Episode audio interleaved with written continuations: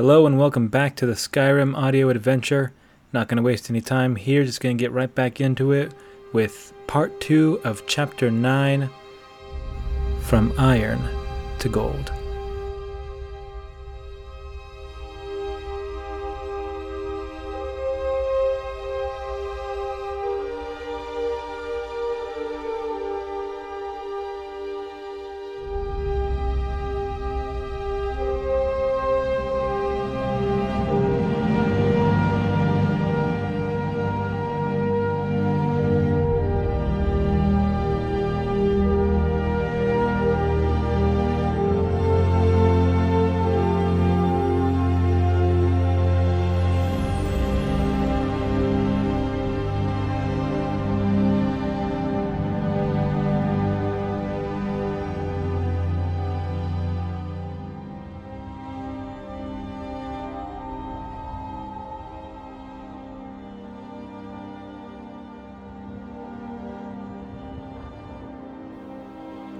Lady was a fine specimen, and she knew it. She flaunted it, and she used it to her advantage wherever she could.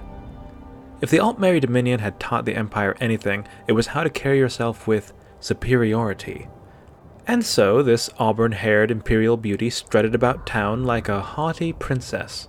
She had married a rich man and was gaining contacts by the day. She wore her success and wealth on her person for everyone to see. A jeweled necklace rested against her bodice, framed by a silken shawl from the lands to the west. Her bond of matrimony was accompanied by a genuine emerald crusted ring crafted by an actual Saxhleel jeweler, and a proud Nordic band of silver and garnet given to her by her husband's oafish father. However, the exhibit she was the most proud of was a unique set of dainty rings she wore in a stack on her right middle finger. They were of thin, elvish make, and as such she could stack them with little trouble if she slightly rotated each. The result was a pleasing swirl of sparkling gems around the digit. There were five rings in total, so small and delicate they were that she could whirl them around her finger without losing any dexterity. Not that she needed it, it was just another reflection of her quality. She slept late that morning, as was her privilege, and flung open her window to a cool breeze devoid of the dawn's nip. She wished that she had a room overlooking the lake, but that would come with time, for now her view of the multicolored aspen forest was enough for her. She breathed in the fresh air and set about her morning, arranging her fine but sturdy green dress, washing her luxurious hair. Her skin was pearlescent, further proof of her good breeding.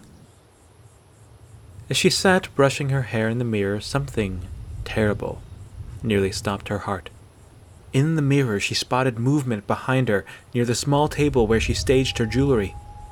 Starting at the brief disturbance, she spun around, staring intently at the table and the surrounding jumble of silks and furs. She instinctively covered herself and chanced a cautious, Hello? Just then, a small furry something erupted from the clutter and bolted out the open window. It was gone before the surprised shriek left her lips.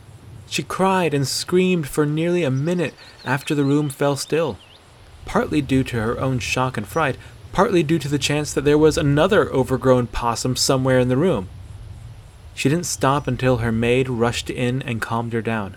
Then, another possibility occurred to her something even more terrible than the prospect of ill tempered martens of outstanding proportion. She brushed off the fawning maid and rushed over to her precious jewelry. It all seemed there at a glance. Then she came to her set of five rings. One, two, three, four, and no five. The fifth was missing. One of her favorite rings had been stolen by that repugnant thing. In a fevered panic, she looked under the table, all around it, even under the jewel boxes themselves. She was slowly slipping into a fit of hysteric when, with a sigh of utter relief, she spotted the missing ring hanging on her earring rack. She must have placed it there in some fleeting moment of whimsy and forgotten. She plucked it off, still simpering like a worried mother, and returned it to the others, content and secure once again. So secure was she that she didn't notice until nearly a month later that the silver and garnet ring her father in law had given her was missing.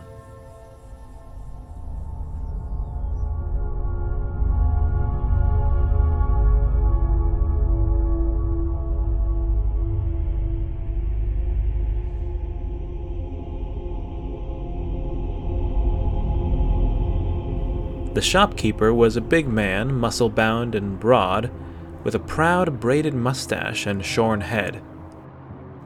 He was a confident dealer, and with good reason. He'd set up shop with the money he'd made from years of bloody work as a mercenary bodyguard, and his reputation for ruthless efficiency ensured that the bartering process never reached any unpleasant conclusions. He wore a soft flaxen shirt, fashionably ill fitting as to show off his bulging arms. Like a beast he was, confident and ready to protect his cave. As such, he had absolutely nothing to worry about when two unfamiliar wayfish figures stepped into his shop just before noon. Good day, he said, closing his book, sweeping his mild surprise away with a welcoming smile. What can the Bear of Bargain do for you, young lads? The pair were an odd couple. One was a boy with dark, tousled hair and skin light brown like a pale tea. He was clothed in linen rags, bare, blackened feet, and a vest that appeared to be burlap. The man had to shudder at the hellish prospect of wearing the scratchy material as a garment. However, the boy's companion was even stranger. About a head shorter, this person was wrapped entirely in an oversized robe, such that no part of their body was showing. Everything was folds and shadow. From deep in that dark hood, the merchant felt eyes staring at him. Hello, chirped the filthy boy, taking the time to wipe his calloused feet on the doormat, producing a terrible scraping noise that made the man's eye twitch. Would you, perchance, be perhaps interested in possibly purchasing a piece of fine jeweled jewelry of fine make? The shopkeeper raised an eyebrow at the redundant mess of language. Did he think it made him sound nobler than his obvious station? Whatever the case, jewelry had value regardless of its origin, so the merchant leaned over the counter towards the thin waif. I suppose I would be. Let us see this jeweled jewelry, then.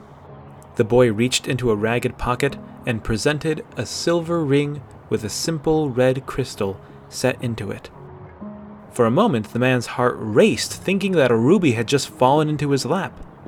But as he picked it up and inspected it by the shaft of light coming in through his round window, he saw that rather than the bright, clean fire of a ruby, the gem was a darker, duller red with a myriad of fractals that complicated the shine. This was a garnet. Not quite as valuable as a ruby, but still a very nice gem. He could not say as much for the silver band. It was a sturdy Nordic make with the motif of a sea serpent coiling around the jewel, but it was clear that it was not very well cared for. It was riddled with scratches and minute marrings that showed up in the light. The shopkeeper pinched and twirled one of his mustache braids as he thought. Tell me, he began. How did you come by this ring? Family heirloom. It's all I have left of my parents, and I've held on to it for as long as I could, but as you can probably tell by looking at me, times have been hard, and I just need the coin. Hmm. The merchant nodded, looking back at the ring. It was good craftsmanship, but the condition left a lot to be desired. Seemed like it'd be hard enough to give away, let alone turn around and sell for profit. Still, the gem was decent, and the boy could clearly use the coin. Tell you what, I can give you four gold for this. The boy appeared ever so slightly crestfallen. You can't do five? he asked hopefully. Don't be daft, son. Four is plenty. After a moment of solemn consideration, the boy met his eyes and nodded. Okay. I'll take it. Very well. The merchant pulled open a drawer and fetched out four bright gold imperial septims. The gold gleamed in the boy's wide eyes. The man suspected that he'd never seen so much money in his life. Eagerly, he reached up and swept the gold into his hands. He and his shrouded compatriot leaned over the gold for a moment just looking at it.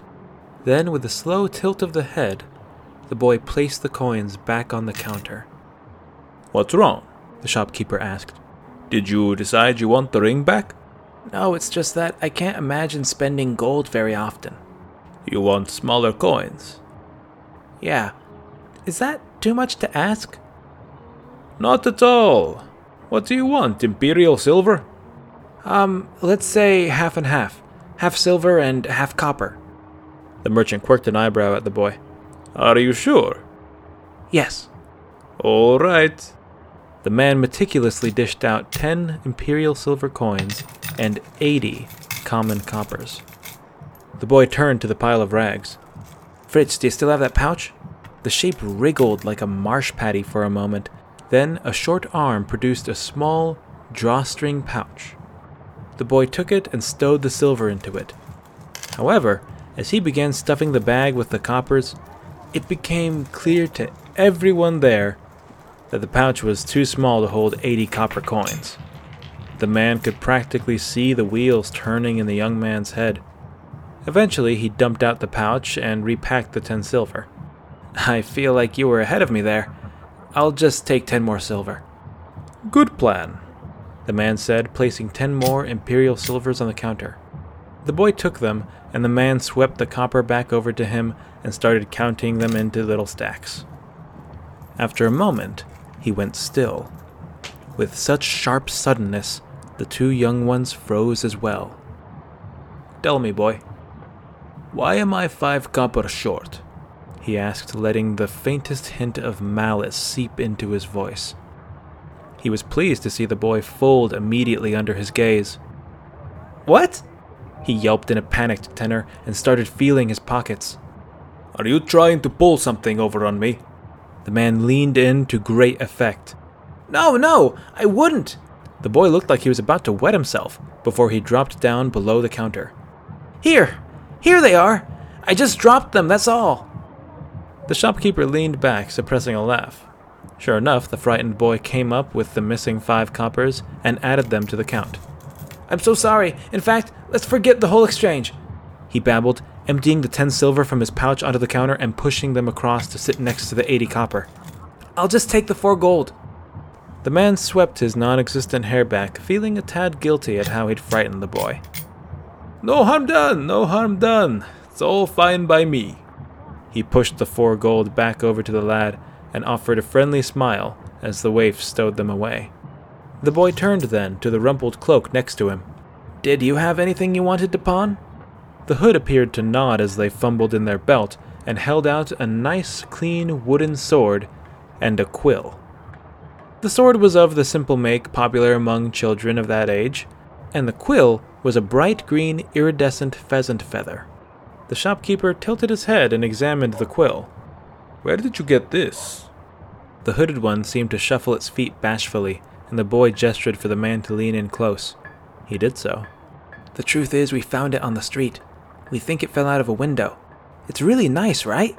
Very nice, the man agreed. It's practically brand new. Did you not think they would miss it? The pair looked at each other sheepishly. Well, no, the boy said. Hmm, you might be right. Still, I could report you to the guards for this. For a quill?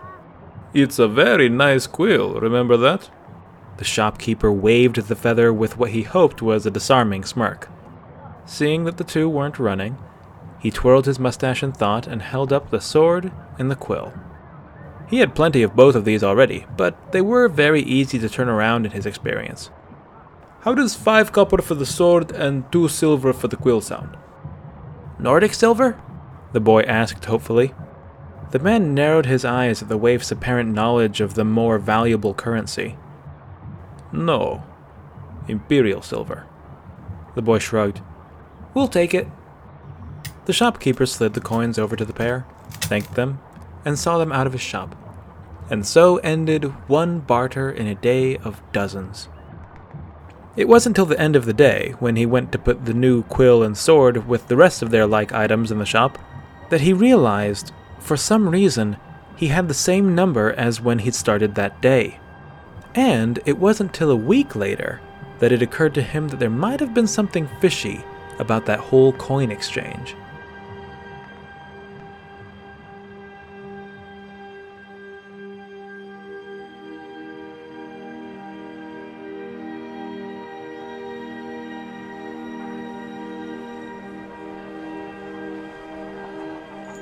The apprentice was a dark skinned Redguard who was currently struggling with a bad case of adolescent acne. An unfortunate ailment for any hot blooded teenager looking for love.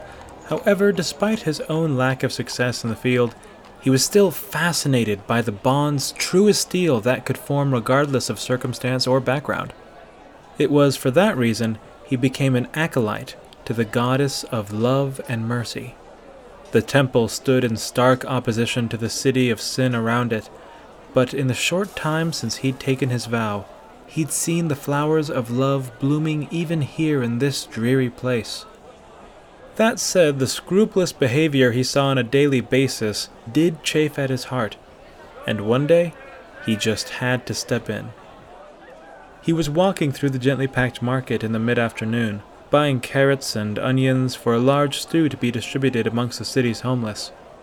He was just crossing one of the many bridges in the square, trying to ignore the stench of waste and fish guts wafting up from the deep aqueducts that wound through the city's lower layer, when he saw, in an unassuming corner of the market, two small figures sitting on either side of a crate.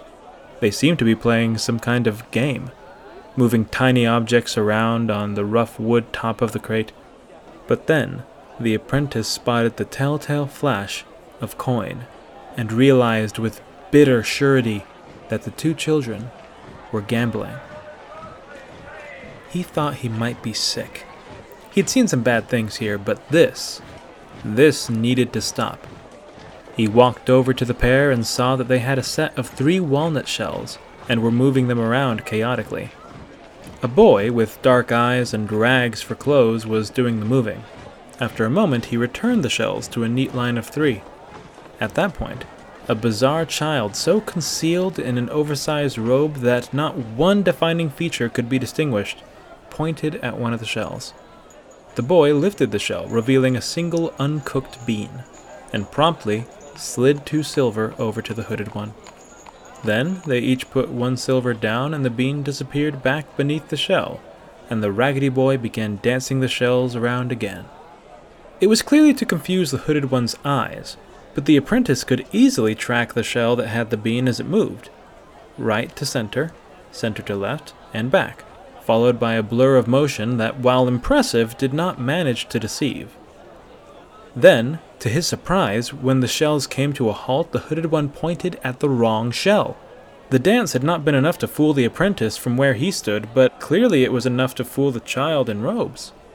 Incensed as this young stray was made to hand over his silver, the acolyte stepped in.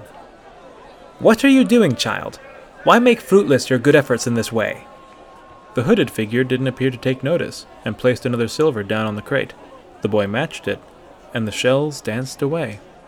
Child, please heed my words. Do you need something, holy man? The boy interjected, not taking his eyes off the shells as he shuffled. I need you to cease with this shameful exploitation. Shameful? The boy spared him a brief glance of heavily lidded contempt. What's so shameful about an innocent game? It's not innocent when there's money involved. You're taking this child's meager fortune. What can be more shameful than that? Nonsense. If anything, he's clearing me out of my coin. Choose. The shells settled, and the hooded child pointed to the one on the left. The boy lifted the shell to reveal the bean. Case and point, the boy said as the hooded one took the pot. The acolyte swallowed, looking for a new approach. Then it is wrong for you to waste your wealth in that case. Why not? Because it's a sin. For your gods, perhaps. The Redguard could feel his face flush with indignation. Regardless of what god you ally yourselves with, please at least concede that it is foolish to bet on such a simple game. A sharp mind and a keen eye could take all you have in one sitting. Is that so? Yes, in fact, I could clean you out right here and now if I wished. Is that a bet, holy man? No. and I will not be taking from the poor either. The goddess of mercy smiles on you. This would be a lesson, nothing more.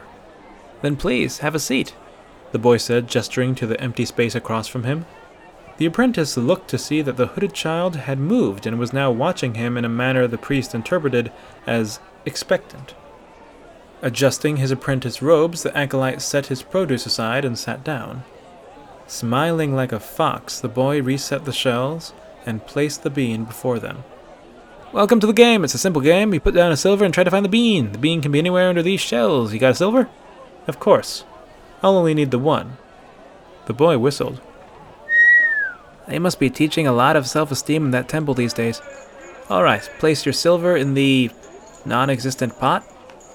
The apprentice did so. Bean, the boy said, showing the bean briefly before covering it and beginning the shuffle. The acolyte calmly tracked the shell that covered the bean. It started in the middle, then right, middle, left, middle, left, left, middle, right. The chaos concluded with a final flurry of motion, but it was clear to the apprentice that the bean was under the right hand shell. Sure enough, when the boy lifted the shell, the bean was sitting there all dry and spotted as ever. Well done, the boy said, pushing the two silver over. The apprentice didn't respond, only set one silver down and waited for the boy to match it. He did so, and the apprentice found the bean again, and again, and again. With these victories, the apprentice grew bored. Look, is there any way we could speed this along? Well, you can always up the pot if you think you can keep up. I've already proven that I can keep up. But I said I'd clean you out, even if only for a moment. And that's what I'll do. Have it your way. The boy shrugged before checking his pockets. That'll be two gold and four silver if you want to clean me out in one round. The apprentice reached into his robes and put down most of the money he'd been given to procure ingredients. Then let's get this over with. I must continue with my duties. You must, huh? Okay. The boy set up the game and began the shuffle. The acolyte watched calmly but intensely as he had before, and aside from a small increase in speed, he noticed nothing different about this shuffle. The bean bearing shell eventually came to rest in the center, and with supreme confidence, the apprentice pointed to it. Really? The boy said with a raise of the eyebrows. Yes. Are you sure? The boy pressed, apparently worried he'd not been swift enough. Yes, he repeated firmly. Sorry to say, my friend, but you just lost a lot of money. The boy turned over the shell to show naught but the water worn wood of the crate beneath it. The apprentice blinked, unable to process for a moment. The boy turned over the other shells, revealing the bean sitting to the right. No. No. The apprentice struggled to speak. That's wrong. That's wrong. No, that's a bean. And this is my money now the boy quipped, scooping up the coins with some effort. No! The apprentice repeated, clambering to his feet. This is devilry of some kind. I assure you it's nothing like it. Perhaps your eyes are just slower than you thought. Give me my gold back. I said that if I won, the money would stay with you, remember? I do remember you saying that, but I don't recall agreeing to it or saying the same myself. Please! Oh, come now, priest. I thought the church was all for giving to urchins like us. I'm not a priest. I'm an apprentice. Well, that makes sense. Maybe the gods would have been on your side if you were. Why, you little. Listen, if you're not going to play another round, would you mind moving along? You're holding up the line. The acolyte's eyes widened, and he spun around to find that as the game had gone on, they had attracted quite the little crowd. At least twenty people were watching intently, mostly men, a few women, and adolescents like himself. He could tell that a few of them were already thumbing their coins, brows furrowed, eager to step in and solve this potentially lucrative puzzle. Limbs shaking with adrenaline and shame, the apprentice scooped up what produce he had managed to buy and scurried back to the temple. It was several years before he felt comfortable confronting sinners and their devious ways again.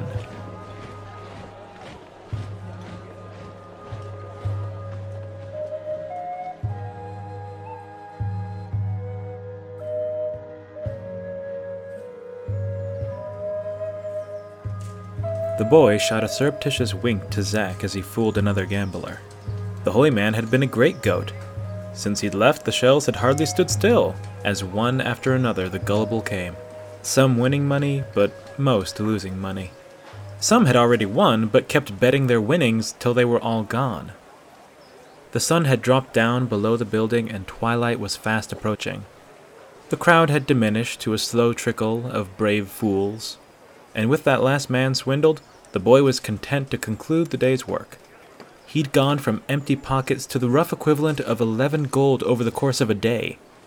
This plan had gone incredibly well. There had been so many moments when it could have been derailed, and it nearly had been. Even though 5 gold was no small amount of money, the boy felt he was right on the cusp of getting all his friends out of that dreadful orphanage and out of this dreary city. He just needed five more gold.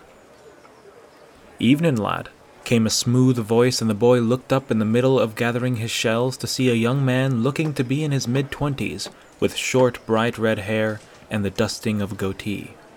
He was wearing a warm woolen coat over a flak shirt with a strange pendant resting on his chest. Think you've got time for one more game? The boy gave a wry smile. Sorry, friend, but that's all for today. The man nodded, understanding. That's quite the haul for someone your age, I'll give you that. But what if I offered you a chance to double it? The boy and Zack exchanged a quick glance. I would be a fool to take that chance. Are you sure? The man slowly and deliberately placed a stack of twelve gold septims in front of them. It's an honest wager. The boy's eyes grew huge at the sight of the coins, and he knew his feline companion's eyes were doing the same. Still, something was off about this, and he was made sure of that when the man's calm eyes narrowed as he watched them, and he removed one coin from the top of the stack.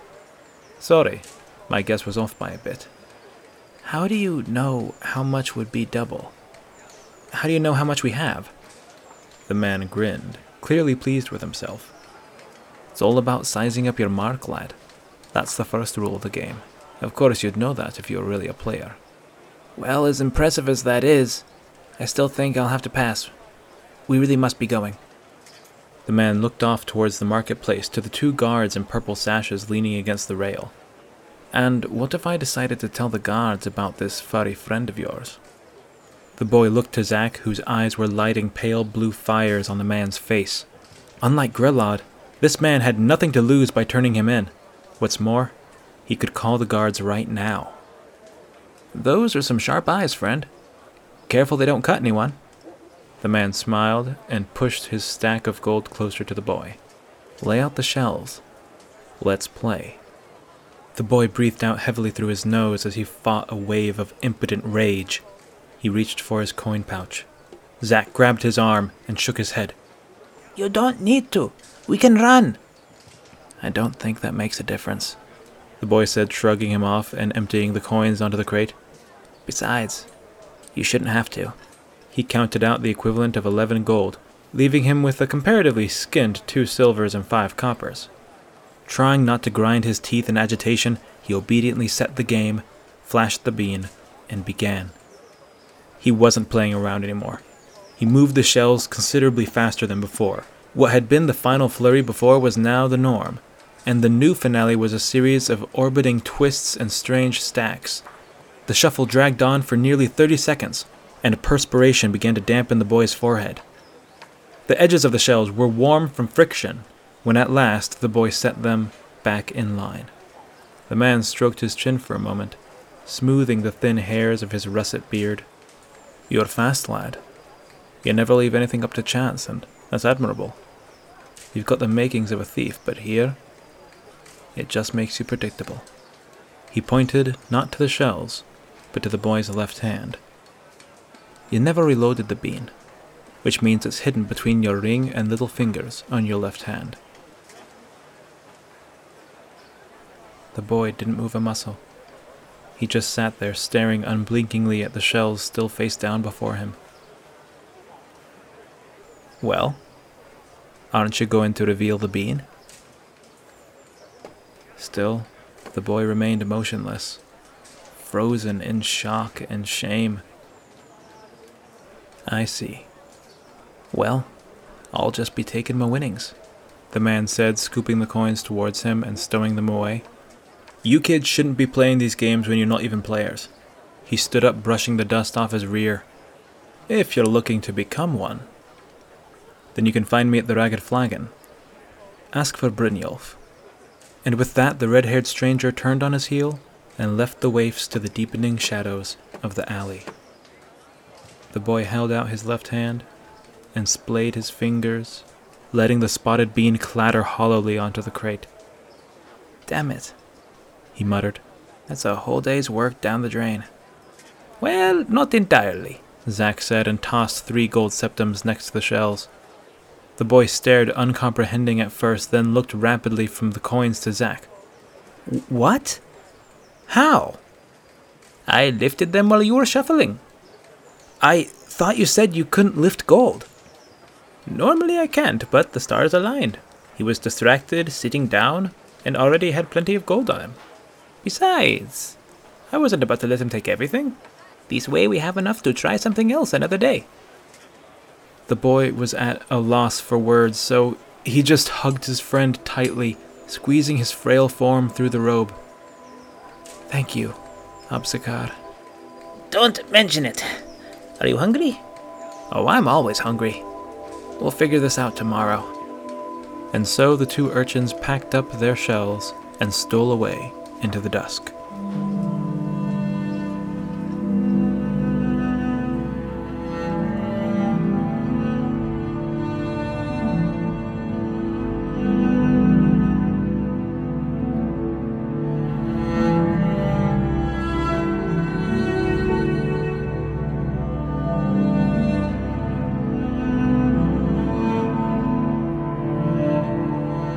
In the black of night, the orphanage sat, looking calm and tranquil from outside, save for the board nailed over one window. Inside, all was quiet, any sinister machinations put to bed for the time being. Beds in their rigid lines were filled with sleeping forms of various shapes and sizes. Some under worn burlap covers, some choosing to brave the nip of night. It was in this silence the boy slithered dropping silently out of the chimney and into the seldom used fireplace. Grelod was not one to waste her money on firewood. You can only burn it once, then it's gone, he remembered her saying. He stepped quietly into the room, eyes darting to all the corners. He crept along the rows of beds, making sure to duck beneath the shafts of misty moonlight that shone in from the unboarded windows. He crawled inch by inch under the beds till he came to the one he was looking for. He popped up and saw her, Jolelle, dark hair falling sloppily across her face as she slept drooling on that same nasty iron plate. She'd apparently fallen asleep, still trying to turn it to gold. He watched the peace in her face, the beautiful absence of anxiety. This was how he always thought of her. Before her eyes filled with worry, her forehead creased with apprehension, and her jaw set in fear. She was always strange. Any that found themselves in this orphanage were bound to be a little off. Jolelle was every bit as adventurous as he was in the past, but it manifested in different ways. If he climbed a tree, she would talk to it. If he went for a swim, she'd look below and snatch at his ankles. If he picked a flower and folded it into a ring, she'd sneak up and bite it off his finger. She was a mystic and an imp, and he was more often than not asked to get her out of some absurd fix, but she was always there for him in the same way. Now, to see her slowly losing herself to pain and terror in his absence, he knew that if he got no one else out of here, he'd get her out. He tried to think of some quiet yet tactful way of waking her up, but after a moment's fruitless thought, he settled on giving her a firm prod straight in the forehead. She snorted harshly as she came to. For a moment, that dread flashed into her eye at the dark shape before her. Then he spoke in hushed tones. It's me. Don't worry, it's me. She groaned, blinking at him before speaking just a little too loudly. Hey, what are you doing here? Shh. He inched closer to her face. I'm not supposed to be here. She looked annoyed but lowered her voice. Yeah, that's why I asked, idiot. I'm here to talk to you. That much should be obvious, dummy. Before he knew it, the boy's head and neck were wrapped up in Jolelle's arms.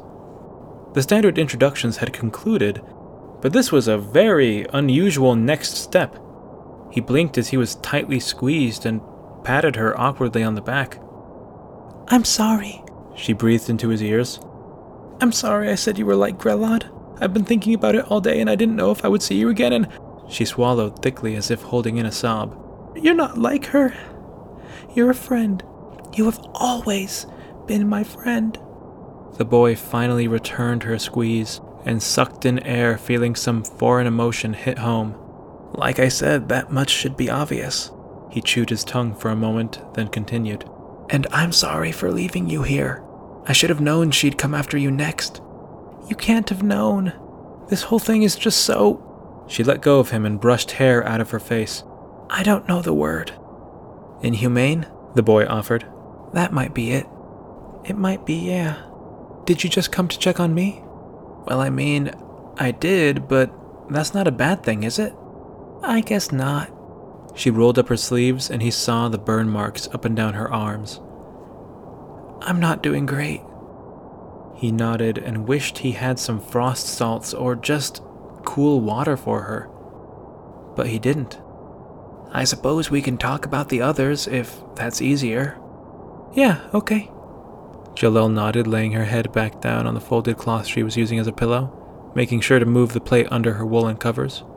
She yawned quietly and stared at her own eyebrows in thought. No one's changed that much. Delson and Hyalamar have kind of taken charge since you left. They argue a lot, but in the end they're just trying to keep Grelod happy. That's not possible, but they'll see soon. Elenon has been quiet as always. She does this thing where she bites Jazbay grapes in half and stares at the insides. It's a bit creepy. I'm sure that's what she thinks of your antics. But she's a good baker, kind of surprising actually. Hafela is a rock. I can't get a read on her. She's gotta have something up with her, right? She always seemed sturdy to me. I guess so, but I don't trust it. Her stormy gray eyes returned to him. And in our group, that just leaves Abzakar. He's been wandering more than usual, and I haven't seen him since he broke that window earlier today, so it's your turn then. She did this thing, sort of nuzzling her cheek into her improvised pillow. The motion stirred something in him. It was cute, like a mewing kitten. Where is he? She asked.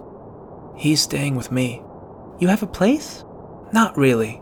There's some old netting caught up in the support beams under the third pier out by the dock. I've managed to turn it into a bit of a nest. Zack will sleep there with me, and tomorrow we'll see if we can get him his own net set up. Assuming it doesn't rain on us. Hmm. The Breton girl's eyes seemed to grow heavy as she listened to him. Does that happen a lot? What's it like out there? Well, he began, licking his dry lips. It's, uh, rough. I don't really eat as much as I used to. I maybe have one meal a day, but it's just picking at whatever I can get my hands on. I like fruit. We never got much fruit in here aside from the berries and grapes we'd filch. I really like apples when I can get them. Have you ever had figs? No? I think they come from the east. They're really weird, but also good in a weird way. But apart from the fruit, there's not much to be said about the food. One day, I caught and ate four beetles raw. Jolelle smiled, eyes closed, and chuckled softly. That's so gross. You don't need to tell me. I'm the one that had to eat them. All in all, I'd say the biggest perk is freedom and the blanket. I found this saber cat hide that fell out of some merchant's cart, and that thing keeps me warm better than anything we ever had here. And it's way less itchy than the burlap. That sounds nice, she said, sounding quieter and sleepier than before. She raised her own cover a little as if offering it. Come in here. I've got one of the good blankets. The boy felt himself flush again. I can't stay here tonight. I have to leave before I get caught. The girl pouted with bleary eyes. Fine. Keep talking for a bit, though. Okay. Sometimes, when I wake up, there's so much mist covering the lake I can't even see the water below me. I like listening to the birds. They tend to wake me up before it really becomes light. Did you know there are so many kinds out there, and you can tell them apart by their songs? I never really paid attention before. I don't beg. Mostly, I lift coin and food when I can. There's this house on the south side of town that has a nice garden. I sometimes get stuff from there. I still go swimming at dusk. I don't bother with fish because I can't cook it anyway. But there's the shoal of bluegill bleaks that come by my nest sometimes, and they shine like little diamonds under the water. Oh, I um I got in a fight with a raccoon once. The boy looked to the girl, expecting another laugh, but he saw that she had drifted back into slumber. He reached into his pocket and fetched the three gold coins that Zack had given him. Joe, wake up! He poked her. I'm awake, she mumbled unconvincingly, not opening her eyes. Look at your plate, he said, arranging the coins on the iron. You did turn it to gold. See? it's beautiful, she slurred, still growing more inert. Zack and I have a plan. If we can get 16 gold, then we can get all seven of us on a carriage and head in any direction we want for a day. Once we're out there, we can make it, as long as we stick together. We almost had enough, then we hit a snag. But don't worry. This time, she didn't respond. Joe! Joe! Look at the plate. Nothing. Just the gentle breathing of an exhausted young girl. He weighed his options in his mind Thought about poking her again, but decided against it. Another snort might wake someone up. So he compromised. He placed a single gold piece on the plate and tucked it back into her cover. Though he knew it was a dubious arrangement at best, he couldn't help but sit and watch her peaceful face till the moons were high enough that their light left the windows. He returned to the fireplace and shimmied his way back into the city.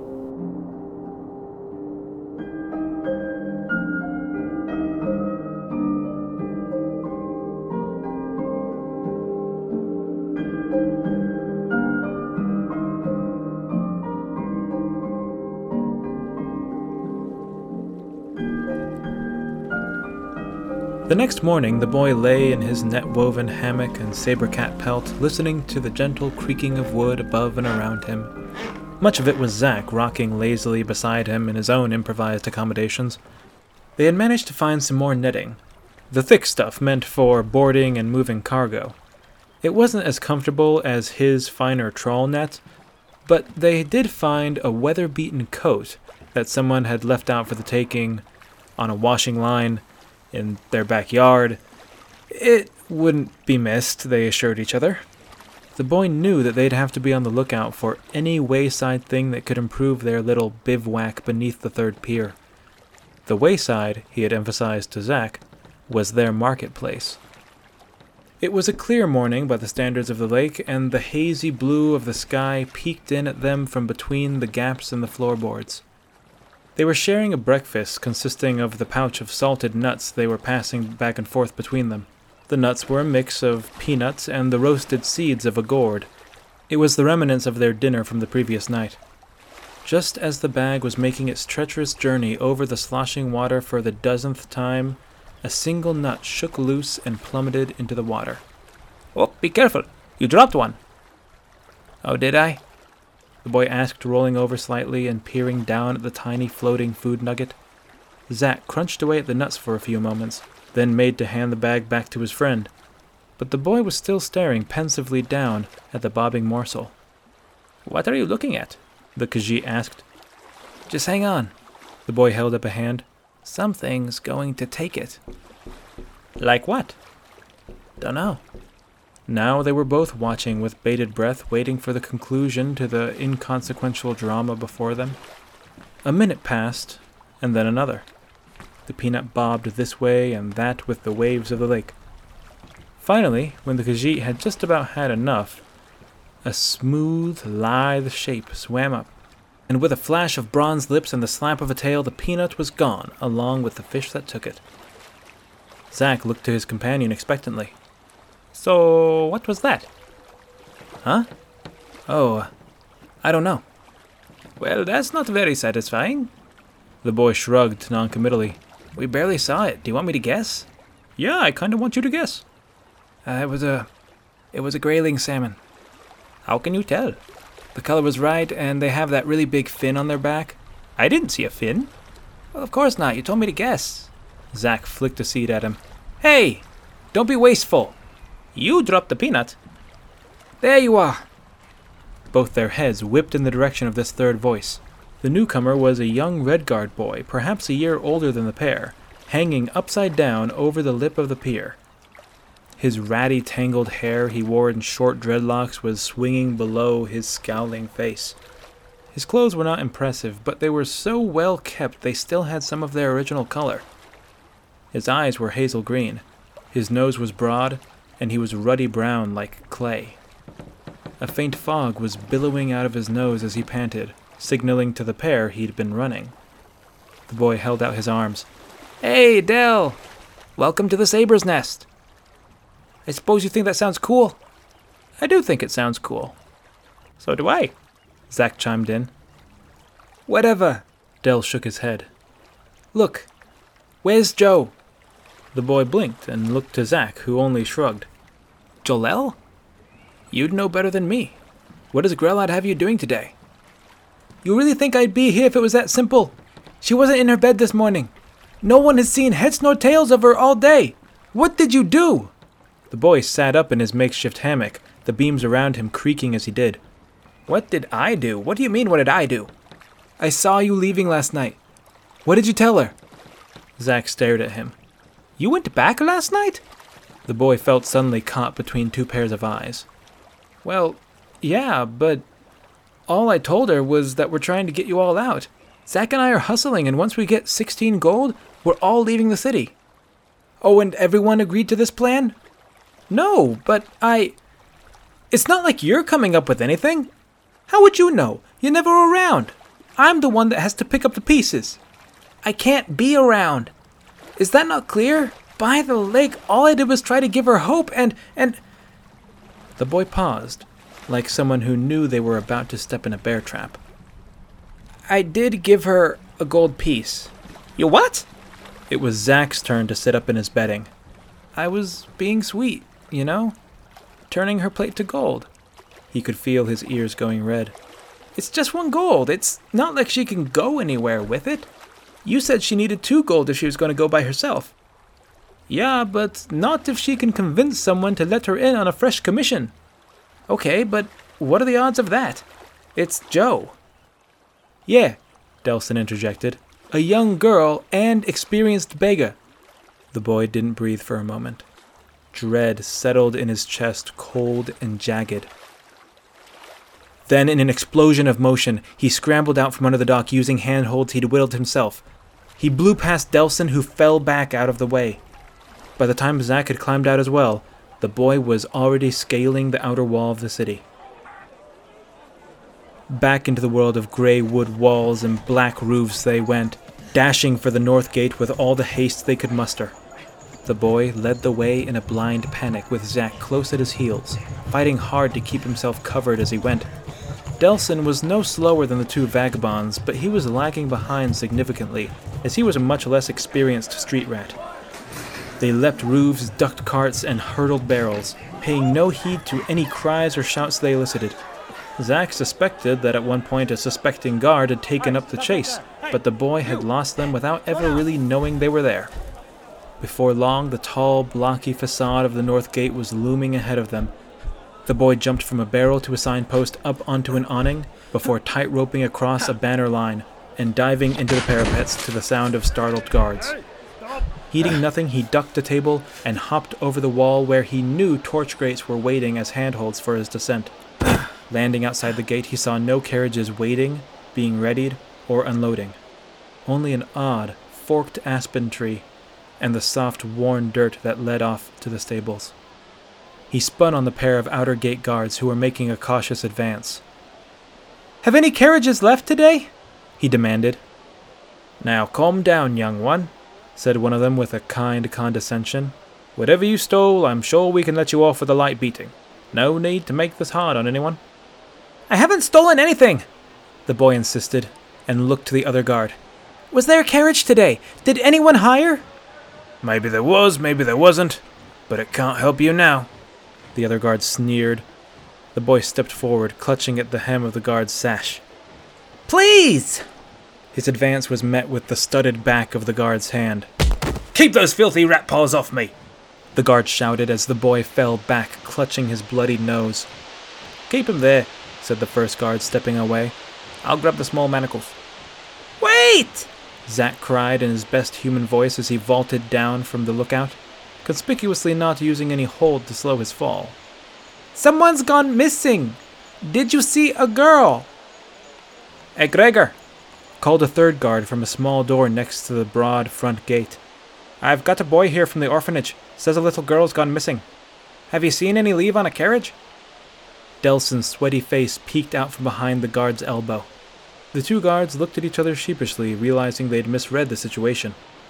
Uh, yeah, the second one began. A couple carriages were commissioned at first light. Three merchants, a geezer, a couple strong arms to guard their hoard. They had a. There, there was a girl in that cart too, wasn't there? The first one nodded. Yeah, she had uh, dark hair and bulgy eyes. Ugly little thing, I thought. Where, where'd they go? The boy choked, voice hoarse and ragged from his sprint across the city. They took the North Road to the City of Kings. Straight shot via Kynesgrove in the Rift. You have to stop them! It's no good, lad.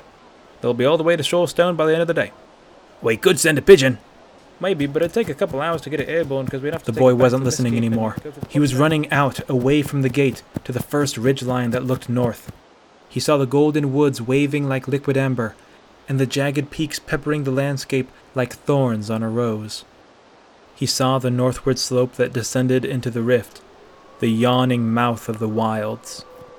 He heard the light footsteps behind him as his friends ran up alongside him.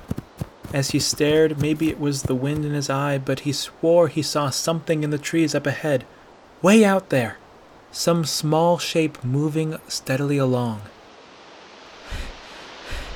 I think she's gone, panted Delson.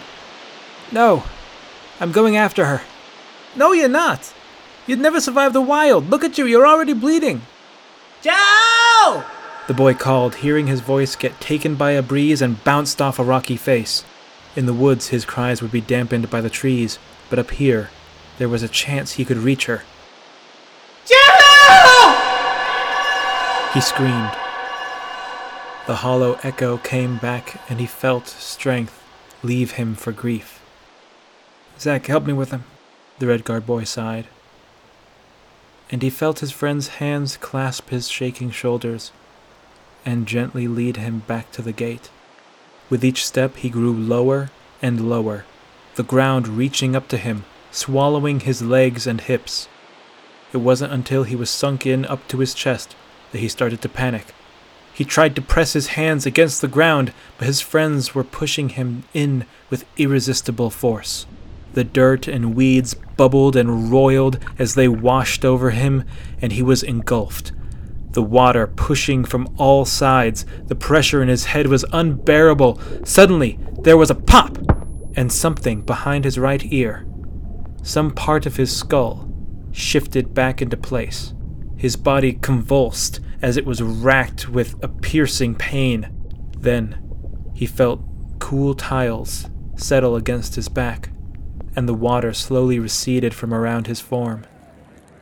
He gasped in air and choked violently, but several pairs of hands held him down. The hunter blinked rapidly, trying to take in his surroundings. In the dim light, he saw arching green swirls and sweeping patterns in the wood above him.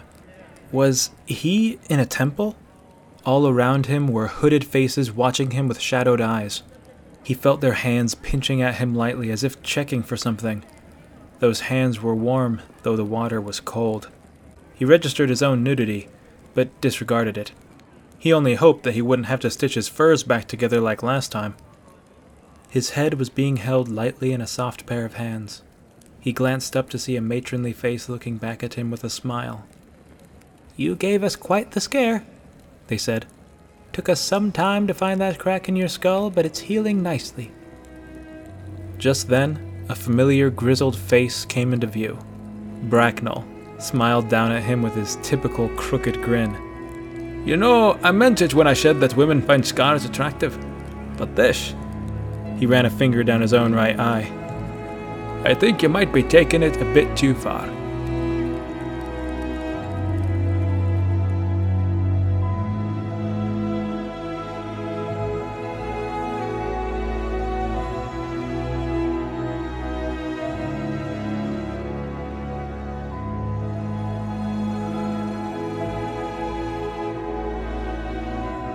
Thank you for listening to this episode of the Skyrim Audio Adventure.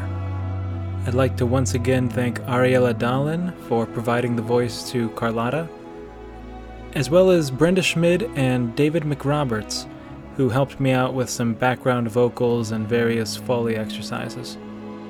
If you're a fan of the show and want to help it grow, then why not lend your voice? Many chapters are going to have interesting little bit roles in them if you're interested, or maybe just some background dialogue. If you'd like to hear yourself on this show, then reach out to me on my Patreon and we can work something out.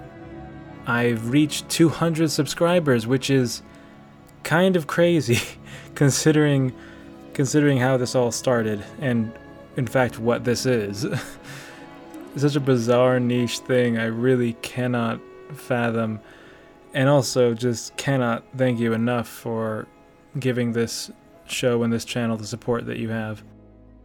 I'd really like to do some kind of 200 subscriber special, but I can't for the life of me think of what to do. So if you have any suggestions, then go ahead and leave them in the comments. I do read those. I just sometimes don't reply until I'm done with the project that I'm currently working on, and then I'll take some time after I upload my latest episode to reply, which is probably what I'm about to do now. And once again, thanks for listening.